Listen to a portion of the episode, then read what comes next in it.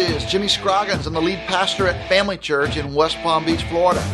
Are you tired of going to conferences, reading books, and listening to speakers who tell you how to do church when you know that you cannot do what they are recommending? You've come to the right place on our podcast. We're going to give you principles, strategies, and ideas that you can implement right now with the resources you have at your church because this is church for the rest of us.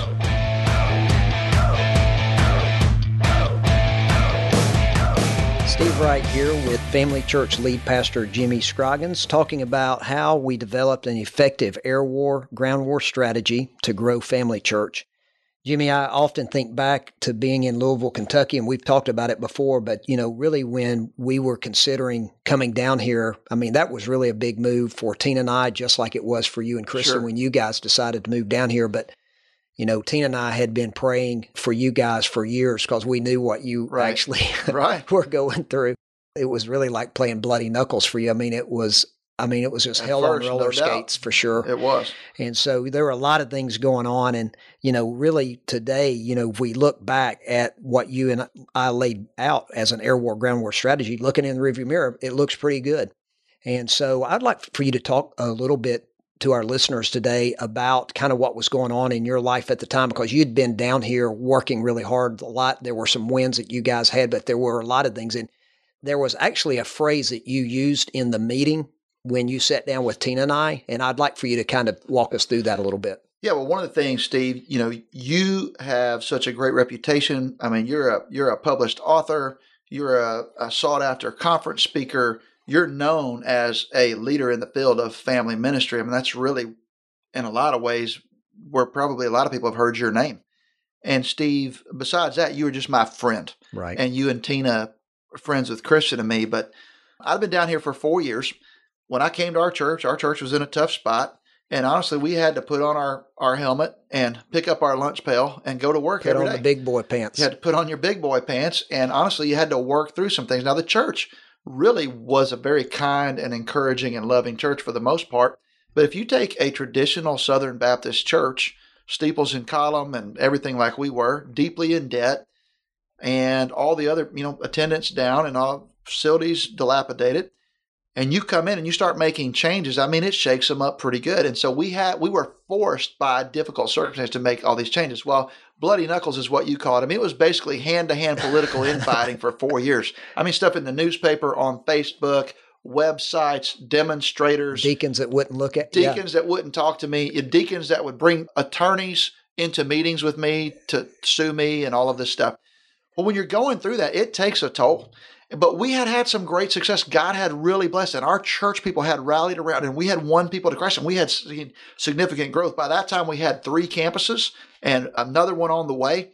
We had really corrected a lot of the financial problems that we had, or we're on the way to correcting those. And we had significant growth. We had baptisms. We had a, a much stronger staff situation. So we were set up to win. But honestly, when I met with you guys in Louisville that night, I told you, I said, look, Steve, I'm exhausted. I'm at the end of my rope. I don't think I can take it any further by myself. I need some more horsepower in our organization. And I want to rethink our organization because all I had been doing for the first four years, honestly, was fighting what I'm going to call the air war. Okay. And I told you I've been fighting the air war. I've been trying to make the big plays, make the big decisions, fight the big battles. And by that time, we had fought, in my opinion, all of the biggest, hardest battles were done in terms of resetting the church. But I said, Steve, if we're going to move any further, you've got to come and help me fight the ground war. So mm. we've got to have an air war and a ground war because just like in a battle plan, the air war can only accomplish so much. You can bomb the enemy into oblivion, but you still got to have somebody come in and get organized and take ground and hold it and even push forward. Yeah, I remember you using that phrase because Tina and I got back in the car and she was just amazed with the statement and we both laughed. We we don't know what he's talking about, but it sounds really good. right. yeah, I like being in charge of the ground war. You're a wrestler, right? right. That's perfect. Let's get them down. Well, I ground heard, them and pound them. I actually heard Mark Driscoll use that phrase and I got it from him. And so it made total sense to me. So if we're going to move forward, we're going to have to do it. Well, the air war is basically the vision trajectory of the church. And that's going to have to flow from ultimately from the senior pastor or the lead pastor or the, the elder group that's leading.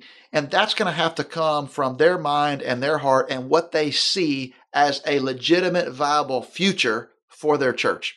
And so I could see when I came as senior pastor, I felt like I had a vision trajectory in my mind and in my heart, really from before I showed up as pastor about where we were going to go. And it had to do with multi site and a different structure and different facilities and multicultural and multi generational. And we, we talked about all of that.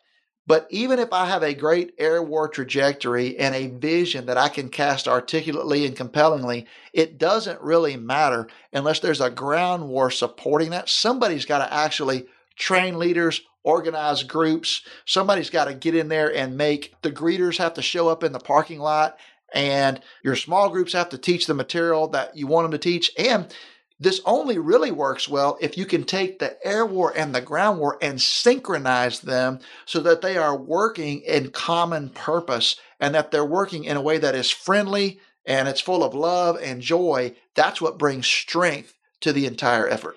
Well, I think one of the examples that you and I could use for our listeners so that they can really get their mind around what we're talking about, Jimmy. One of the vision pieces that you had that you preached on all the time was related to we're going to plant a thousand, I mean, a hundred churches That's in right. South Florida. And so That's right. you really wanted to, you know, see many people come to Christ here in South Florida. And you knew the, The air war could get us to three. yeah, so we, know, but, but we were doing it. I mean, were th- those it, things were in play. But then, you know, really just the idea of the church planting residency and those kind of things, That's those right. were, those were actually some of the, you know, we knew that we were going to have to have three to four to 500 pastors to That's lead right. all of these. And so starting the residency and, you know, having a pipeline, leadership pipeline to plant these churches that were, Well, were and that's why it was so vital for you to come be on board, Steve, because I could only do so much. And honestly, dealing with key leaders and key donors and preaching the sermons and leading the staff at the highest level. you that didn't took- have, yeah, you didn't have time all- to write the yeah, curriculum. And I also have eight kids. So I couldn't, You're yeah, right. right. I didn't have time. And I didn't even know, not only do I not have time, you know me well enough now, I'm not very good at detail execution. I mean, that's just not Yeah. who God made me to be. And that's why we needed somebody like you to come and lead the ground war. And, you know, one of the things that happens is I can cast vision, but what you do and your team does is you make sure the vision that we're casting gets pressed all the way through our organization Sure. from the executive team meeting all the way through to the greeters and the people who help us with maintenance and the parking team and the Bible study teachers and the deacons. And that's why what you do and this idea of having an air war and a ground war working together is, is so important. Well, we want to make sure that the vision leaks through our entire organization. And so, Jimmy, when we think about this idea and the practical expression of it, like in your mind, how does it affect what happens at church Monday through Friday or during the week? Sure. Well, the air war gets worked on all the time. And, and the number one place you fight the air war is in your key leadership meetings with staff and volunteers. So for us, we have key committees, we have a leadership council, we of course have have staff meetings and so forth. So we're gonna we're gonna try to sell and cast and develop vision through that group. But the number one place you have to disseminate it powerfully and broadly is the pulpit. And this is true for churches of any size. So some churches who are listening to this, you're on church for the rest of us, you might say, well, I'm the pastor of a small church. I don't have a staff. I don't have a lot. It doesn't matter. Your number one opportunity to disseminate vision is the pulpit. And one of the things that I think pastors do that's a great error is they don't use the pulpit as a leadership tool. They think that's their education tool. Hmm. And I think the pulpit should be seen much more as a leadership tool, leading the congregation the direction that you think God wants you to go. And so to me, the sermons and the staff meetings or your meetings with your key volunteers are the number one place where the air war gets disseminated and gets fought and the vision gets cast. But then you have to have the ground war. And the ground war plays out through things like what we call our first connection class, our new members class. How are people recruited into that class? What information is given? What challenges are given? What are we asking them to do in that class? Programs for training and discipleship of members and leaders, whether those are in home groups or on campus groups, Sunday mornings or other times. Recruiting leaders. Like we need an army of leaders, and there's no way one person can be the personal connect for the number of leaders that we need evangelism, training people, discipling them to use our tools like the three circles, and then special events, leadership rallies, and men's events and women's events, all the things that we do. And what we try to do is make our student ministry programs, our children ministry programs, all of these things are supposed to be working in concert to support the total vision trajectory of the church. And that's what you're so good at. So it's really important that you and I are always on the same page. Yeah, alignment's really important. Jimmy, I think a lot about just our listeners on Church for the Rest of Us podcast. I mean, these guys are church planters. They're pastoring churches that may have 75 or 150 or 200. I mean, these are a lot of them are in, you know, small rural areas Right, and right. small churches. Peter Drucker said that pastoring a local church is one of the toughest jobs in all jobs in America. Again, any proving his career. expertise, right? Yeah, absolutely. And you know, you think about how difficult it is and what pastors have to go through just week in, week out. I mean, just their daily schedules. It, it's, it's really just unbearable in so many ways. I think about going back to the first church that I served in, a church of 125, 150, and Tony Smith, the first pastor that I worked for. I mean, just a godly, godly, godly man. And one of the things that he did, because I mean, he he had no staff, he had a key volunteer, a lady named Deb Smith, who actually was his ground war general. Now, at Right. the time, we didn't know to call it that, but right. Tony had a lot of really great ideas. He wanted to reach Gainesville, Georgia for Christ. Yeah. And, you know, while he was casting vision and preaching, I mean, it was Deb that was actually practically Organizing the ground. or, organizing it. And she was actually really good. And Yeah. when I went on staff at the church, she really was my boss and mentor. organizing you. She, which was a tough job. Jimmy, you had kind of a similar situation like that when you were a youth pastor at That's Highview. right. And so tell us a little bit about that. Yeah, I was a youth pastor at Highview Baptist Church in Louisville, Kentucky for a long time. And when I first went to that church, Kevin Ezell was the lead pastor there. And church had been through a lot of difficulty and a lot of trauma. And he was rebuilding that church. And I was the first church staff member that he brought onto his team. And when I went there, the youth group was was really small and wasn't very effective and was in a tough spot. And we only had a few kids. And so I didn't have, you know, a youth staff. I didn't have a secretary or an assistant. I didn't have interns. We didn't have a budget. My gosh. And so when I went there, one of the things I figured out is we could grow. So we began to preach and we began to cast vision and we took kids on trips, kind of fighting the air war for the youth group. And we grew up to about 100 kids. And then I realized we cannot go any further. I need some help. I need somebody to come fight the ground war. And it, we didn't have any money. We didn't have any resources. And so God really blessed me with three men. I recruited them and they were just very dear. These guys were a little bit older than me. They're about 10 or 15 years older than me. These guys were very successful and in the middle of their careers. I was just in my mid 20s. And Mark Flynn and Danny Coyle and Dave Riddle all met with me every Wednesday night, youth volunteers, for two hours. We got on our knees and prayed. We strategized, and those guys were in charge. One was in charge of Sunday mornings, and one was in charge of Wednesday nights, one was in charge of senior high, and another one had junior high. When we went on retreats, those guys did the programming and the, the food and the logistics of it. And then another guy named Nat Milliken came on board. He was a retired Air Force colonel, and Nat Milliken came, and we would go on mission trips or camps. He would organize all the logistics of the trip. So these guys became ground war generals Right. with me. And without them, we would not have been able to do anything. But with them, we could see significant growth and advancement for the kingdom. And that's when I learned that the air war and the ground war concept does not require a lot of money. You can do it with volunteers if that's the kind of ministry that you're in. And I just encourage all of our listeners on Church for the Rest of Us if you hear us say anything that makes you think, yeah, that would be great if only I was at a church like Family Church, I'm telling you that Steve and I both understand right where you are, and you can do it right where you are by using the resources that God's given you. But thinking about it in this way, air war and ground war, may actually help you to organize in your mind and in your heart how you're going to attack the vision that God's given you. I think a lot, Jimmy, when you, you know, when you have that conversation about, you know, what's working in our church now. I mean, obviously our church is much larger than churches that we were working in earlier, but really the things that we're doing now are things that we learned early in our ministry. right. And I think about the story of David and Goliath. You know, obviously he's renowned for killing the giant, but I always loved the story when Saul said, How do you know you can kill Goliath? And he said, The same God that gave me victory over the bear and the lion will give me victory today. Right. And so he had prepared. he was prepared. Jimmy, a lot of times, you know, you and I have had the opportunity to go to a lot. I mean, we, we want to take the learner's posture. So we've had opportunities to go to some national conferences and, you know, we go to those and we take notes and we learn from a lot of times they're parading these guys up on the stage and, you know, you're And just they're like, phenomenal. they're phenomenal. They're Right. incredible. And, but it's kind of intimidating. it's honestly. intimidating. Yeah. But you know, you're a lot of times you're sitting there, and you, and and sometimes you know you're wanting to grow your church, but you are kind of stuck. And, you know, you think about all of the listeners that we have, you know, even as they're listening today, they may feel stuck where they are. And, you know, it's just tough. Sometimes they may feel like they've missed the mark and with their leadership and they have such a heart. They've dedicated their life. They've studied. They've made sacrifices. They've made financial sacrifices. I mean, these are really some of our heroes and they want to do a good job. They want their church to grow. But sometimes it's really difficult for them to align the strategy and the air war and the vision.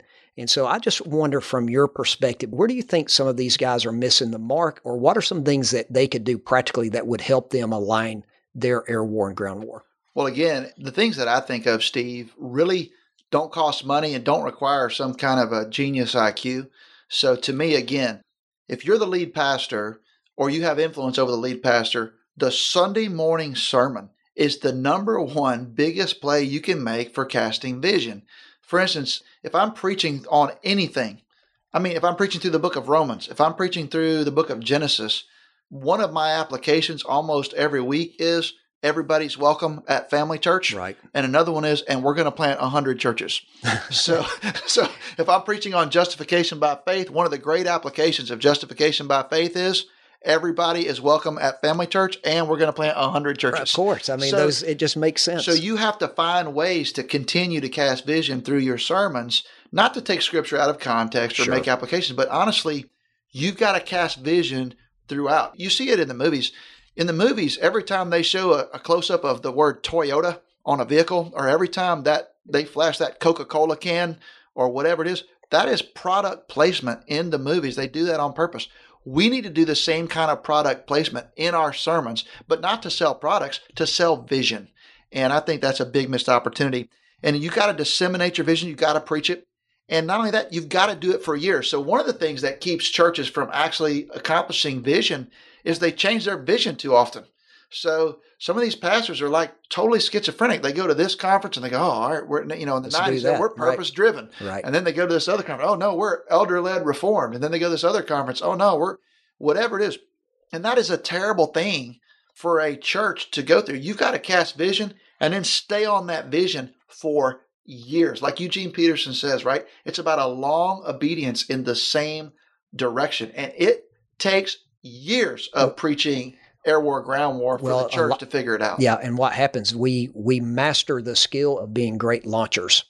Well, absolutely, yeah. We just don't finish. And a lot of well, if you don't have a clear and compelling vision in your own mind and heart, you're not going to be able to create an air war, ground war trajectory that actually helps you accomplish it. And I tell you what else, in my opinion, a lot of pastors their heads on a swivel for the next job, mm-hmm. and that's not always wrong. It's all of us have moved from church to church. So it's, I'm not saying that's wrong, but at some point you've got to land somewhere and say, I'm planting my flag here. I'm investing this season of my life here. If you're going to leave your church in two or three years, there's no point in casting vision because you don't have time to do it. And vision casting requires staying power and commitment. And I think a lot of guys miss the boat on that. Right. Well, Jimmy, those are great words. I mean, great insight. I'm just wondering, like in your mind, when you think about this practically, if a guy says, I'm going to do these things, what does it actually take to make this work in his setting? Well, again, you got to connect the pulpit and the programming. That's really important. You can't have the pastor running off in his ivory tower coming up with great sermons while his volunteers or his staff are designing the Sunday school programming and the Wednesday night programming. And that happens in so many, even small churches. The pastor's over here doing one thing in the ivory tower while everybody else is running a ground war, and those two never have a conversation. So, one of the things it takes, Steve, to make it work is a lot of conversations. Mm. And it's not just all spontaneous. You've got to create environments specifically to have these air war, ground war conversations. Which is kind of what I mean. Tuesday is a great example of that. I mean, tell our listeners about that. I mean, that that is like a yeah. tough day for us, but we're committed to meetings because we've got to have these conversations. Sure. So every Tuesday, you know, we have we have an executive team meeting where we meet, and that's where we kind of develop vision and programming for the entire church. That's where the air war and the ground war mesh on a weekly basis. We have campus pastor meetings that you lead, so you bring all of our campus pastors together coach them, resource them. We have a preaching meeting. I'm bringing all of the preachers for the week together. We're developing and working and collaborating on our sermons. Then every campus has its own meeting of its campus staff. So the downtown campus and the Jupiter campus and the Palm Beach Gardens campus and their meeting, and Yeah, then all of them. and then and then the next day, you know, all of the worship ministers meet and all of the children's ministers Matrix meet. teams. So we have all of these teams that are in our matrix, and we'll talk about that in another podcast. But we just have a lot of meetings, and then we have two big retreats every year for about four days, where we go off and talk about the air war and the ground war and the vision. And then we have a preaching retreat every year, at least once a year, where we go off and talk about the air war and the ground war and the vision. And then once a month, we have an all-day Monday meeting where we talk about the air war and the ground war and the vision. And then on top of that, you and I, Steve, have multiple times a year. Sometimes we go away for Retreats and- days at yeah, a time right. with just the two of us so that we can make sure that the air war and the ground war are synced up. Because, and the other thing is the way this works out, everybody's got to understand their seat on the bus. And somebody's got to be kind of responsible for casting the vision and making the final call. This is the vision we're pursuing. And then everything else needs to be an extension of that vision. And I think in too many churches, the air war, somebody's trying to cast a vision through the air war, and the ground war becomes an alternative to the vision instead of an extension to the vision. And I think that causes all kinds of problems. And one of the things that really benefits us here is you and I and our team work hard not to let that happen. But it takes a lot of conversations and a lot of meetings in a way that probably drive a lot of people crazy. Yeah. And Jimmy, you know, beyond the meetings, what you do through those meetings, you really develop common language. That's and, right. You know, for us, that has really been a key thing. And, you know, a lot of times, you know, and not that we're trying to be jerks about it or anything, but we, people will say things in a way that we don't say them and we kind of correct them and call them on the carpet and say, hey, this is how we No say it. question. And we, you know, that's part of the training. Talk to us a little bit about common language and why that's important for a church. Yeah, well, look, language creates culture. And really, what we're trying to establish is a culture of collaboration and a culture of honor. And so, creating a culture of collaboration means the way we structure our meetings, people are invited into a conversation. We try to invite a lot of people into a conversation before we just decree something is about to be done. And, you know, I think too many pastors and churches in the past have had a great man theory of leadership where the pastor is Moses. He goes up on the mountain in the cloud of thunder and smoke. He comes down off the mountain and tells everybody else what God said. And they until either until to- the next conference. yeah, they have to get on board or get off board. Right. Yeah, it's a horrible model. I would rather collaborate so that the vision, of course, I am ultimately responsible for owning the vision, casting the vision, developing it, but it works a lot better. It's a lot more effective if we let the vision develop through this culture of collaboration. Well, the reason language is so crucial is you have to use language that actually contributes to the culture you're trying to create. So for us, for instance, we have multiple campuses. Our original campus is our downtown campus. It was started in 1901. It was here first. It's the biggest, got the most buildings, whatever. But we do not allow anyone in our presence to say main campus. So if anybody says, "Oh, you're down at the main campus," say, "Whoa, whoa, whoa!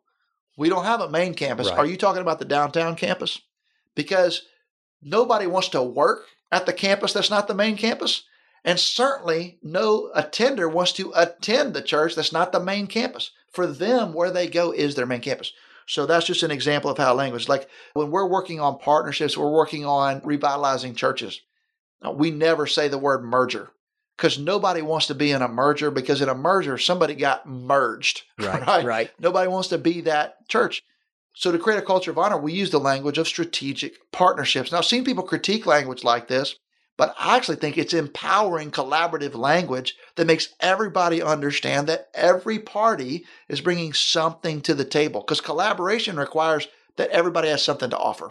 And so I just think language like not using main campus, not using the word merger, we make everybody be trained in the three circles. The three circles gives us common language when we're talking about evangelism. At the end of every service, at every campus of Family Church, Spanish, English, Portuguese, Russian, English, we say, look, it's been great being the church in here. Now let's go be the church out there. So, church out there is part of our language. Language creates culture, language creates collaboration, and that's really important to us. Well, today we've been talking about our air war, ground war strategy, and we'd love to have more conversations with you about that. If you can contact us, or again, you know, if you'd like to come to our Come to conference, conference. in March, um, Absolutely. you can find information about that and our show notes on FamilyChurchNetwork.com. And hope to see you next week on Church for the Rest of Us. Thank you so much for joining us on today's podcast. I'd love for you to follow me on Twitter at Jimmy Scroggins or check out FamilyChurchNetwork.com to chime in on our blog. We want your feedback on today's podcast. Plus, we want to know what you are doing because we want to learn from you too. Hey, until next time, this is Jimmy Scroggins, and you've been listening to Church for the Rest of Us.